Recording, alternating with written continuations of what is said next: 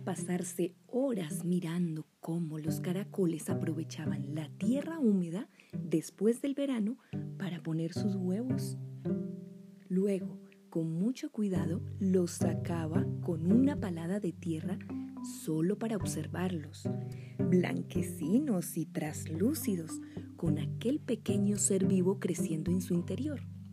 Después los devolvía a su agujero con mucha delicadeza. Era una niña. Tenía la gran suerte de tener un jardín lleno de bichos y una alberca. Bueno, la alberca que soy yo. Aunque les hablo desde el pasado, porque ahora soy otra cosa. En aquella época, las albercas en los jardines servían para acumular agua dulce, el agua de lluvia para regar. En las zonas de costa había sequías que hacían que el agua del mar entrara hasta los pozos, haciendo que los grifos saliera agua salada. Eso era terrible para los cultivos, porque se secaban si los regaban con ese agua, por efecto del ósmosis. Y luego está lo de los pececillos de agua dulce, que murieron cuando empezó a salir agua salada.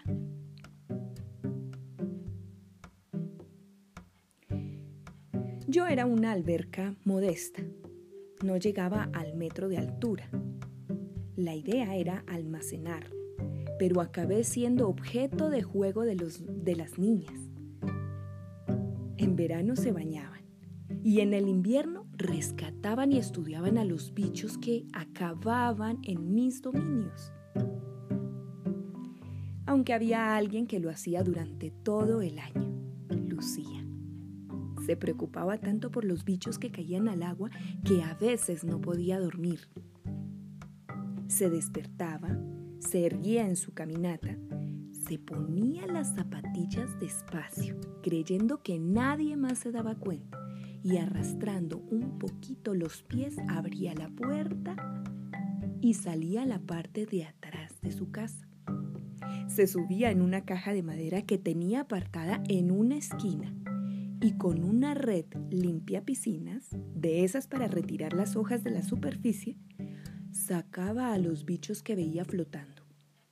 Era tan pequeña que apenas tenía fuerza para sacarlos, pero también era testaruda y hasta que no los sacaba a todos no paraba. A veces eran pocos. Otras veces dejaba un montón que iba acumulando en mi borde de cemento. El sistema era simple. Los sacaba, los cogía con una hojita seca, los levantaba y en volandas para que se secaran. Les hablaba, les contaba que al ser bichitos tan pequeños y la alberca tan grande, debía parecerle como el mar.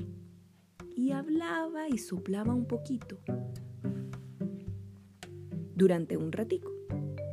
Algunos bichos se movían, se estiraban, caminaban y de tener alitas acababan echando a volar.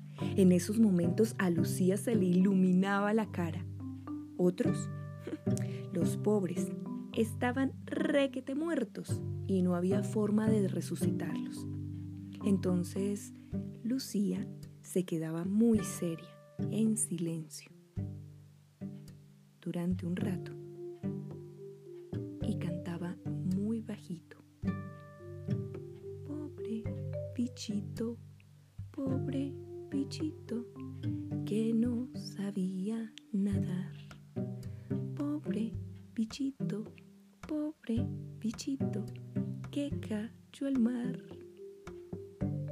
La madre de Lucía se asomaba a la ventana que daba a mi zona y por una rendija de la persiana vigilaba a Lucía y escuchaba la letra de la canción que se había inventado para los bichitos. Y lloraba.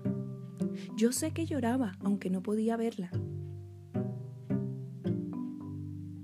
Bueno, Lucía vivía en un pueblo de la costa. No le gustaba el mar. Lloraba desconsolada cuando lo veía, así que no iba a la playa y su madre esperó paciente a que los años y la adolescencia hicieran su efecto. Lucía creció y acabó quedando con sus amigos para ir a la playa. Cuando pasó el tiempo, cuando se fue la sequía, me vaciaron de agua, elevaron mis muros y me techaron. Ahora soy una especie de cuarto de juegos, sala de reuniones o caseta de jardín. De todo un poco.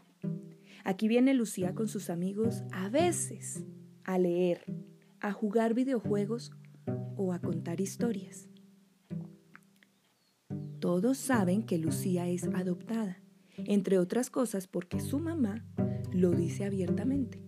Un día, uno de sus amigos, Abel, le preguntó si recordaba algo de antes, algo de su vida pasada, antes de ser adoptada.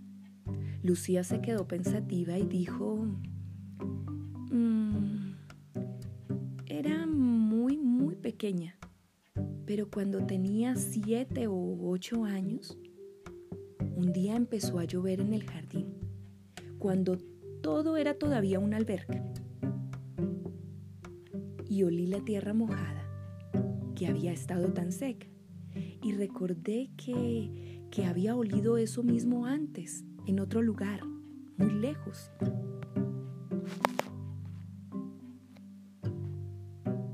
Antes del viaje. Y se hizo el silencio, porque todos sabían o intuían de qué hablaba Lucía. Yo, que era una alberca, no sé de viajes ni de cruzadas, solo sé de niñas que cantan y cuentan historias. Pero los años no habían borrado el profundo dolor al evocar lo que ella había elegido llamar el viaje. Dicen que hay lugares en los que la vida se hace tan dura que hay que huir, atravesar desiertos y montañas, hacer largas travesías que muchos no superan. Dicen que muchos niños y niñas mueren por el camino, o son vendidos, prostituidos, tratados con crueldad y luego olvidados en el fondo del mar. ¿Olvidados? Olvidados sin nadie que les cante. Olvidados o tal vez recordados por madres o padres que lloran lágrimas secas. Madres y padres o hijos e hijas, quién sabe, que esperan un día que la huida tenga sentido, o que esa tierra cobre vida cuando un día empiece a llover. ¿Sabes que eso tiene nombre, Lucía? ¿El qué? El olor a tierra mojada tiene un nombre. ¿Ah, sí? ¿Y cómo se llama? Petricor. Petricor. Lucía piensa en los bichitos que sacaba del agua, en su empeño por rescatarlos a todos, y en lo bonita que esa palabra petricor suena, en lo bonito que es saber que el olor a tierra mojada tiene nombre.